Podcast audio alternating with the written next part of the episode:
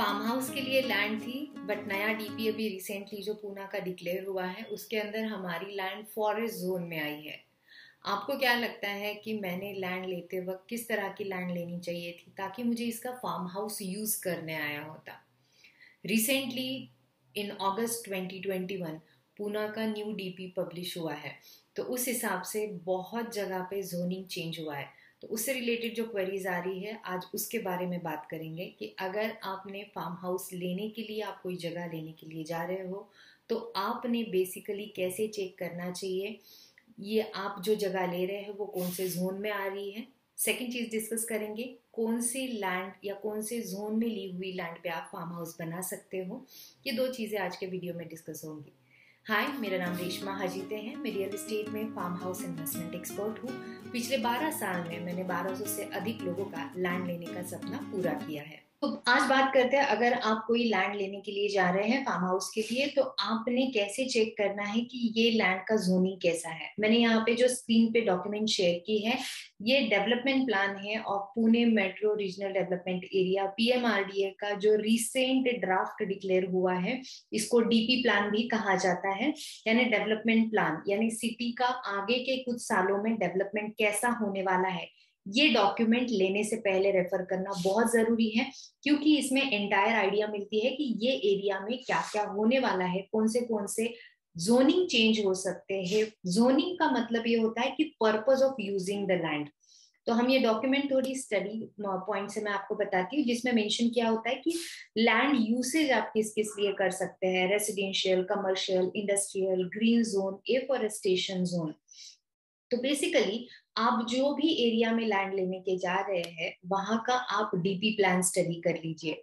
For example अभी ये मैं जो शेयर कर रही हूँ मुलशी का डीपी प्लान और मुल्शी के एरिया में क्या क्या आ रहा है, वो आपको यहाँ के कलर कॉम्बिनेशन में दिखाई देगा। तो ये डीपी में अगर आप देख सकते हैं तो ये जो एरिया है, ये नांदीवली सपोज़ हम गाँव देखते हैं तो यहाँ पे बेसिकली इस तरह का जोनिंग पड़ा हुआ है। सो so, ये अगर है, इस टाइप की ग्रीन लाइंस जो है, ये ए फॉरेस्टेशन जोन है।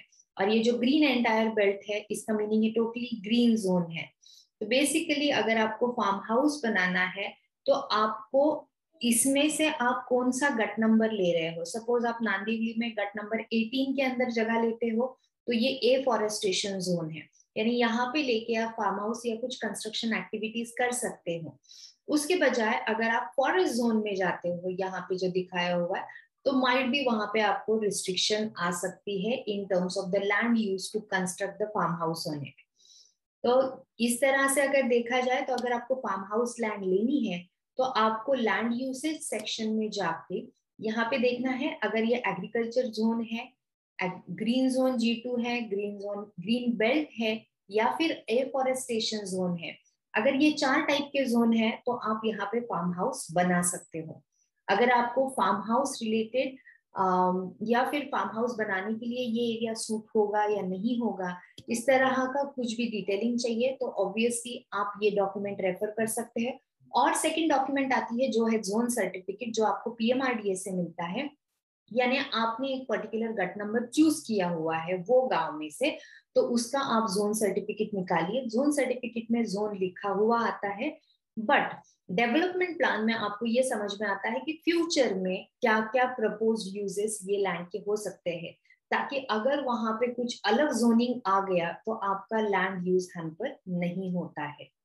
अगर आपके फार्म हाउस रिलेटेड या फिर पुणे में फार्म हाउस रिलेटेड प्लॉट लेने से कोई भी क्वेरीज है तो हम आपको मदद कर सकते हैं। You can get in touch with us thank you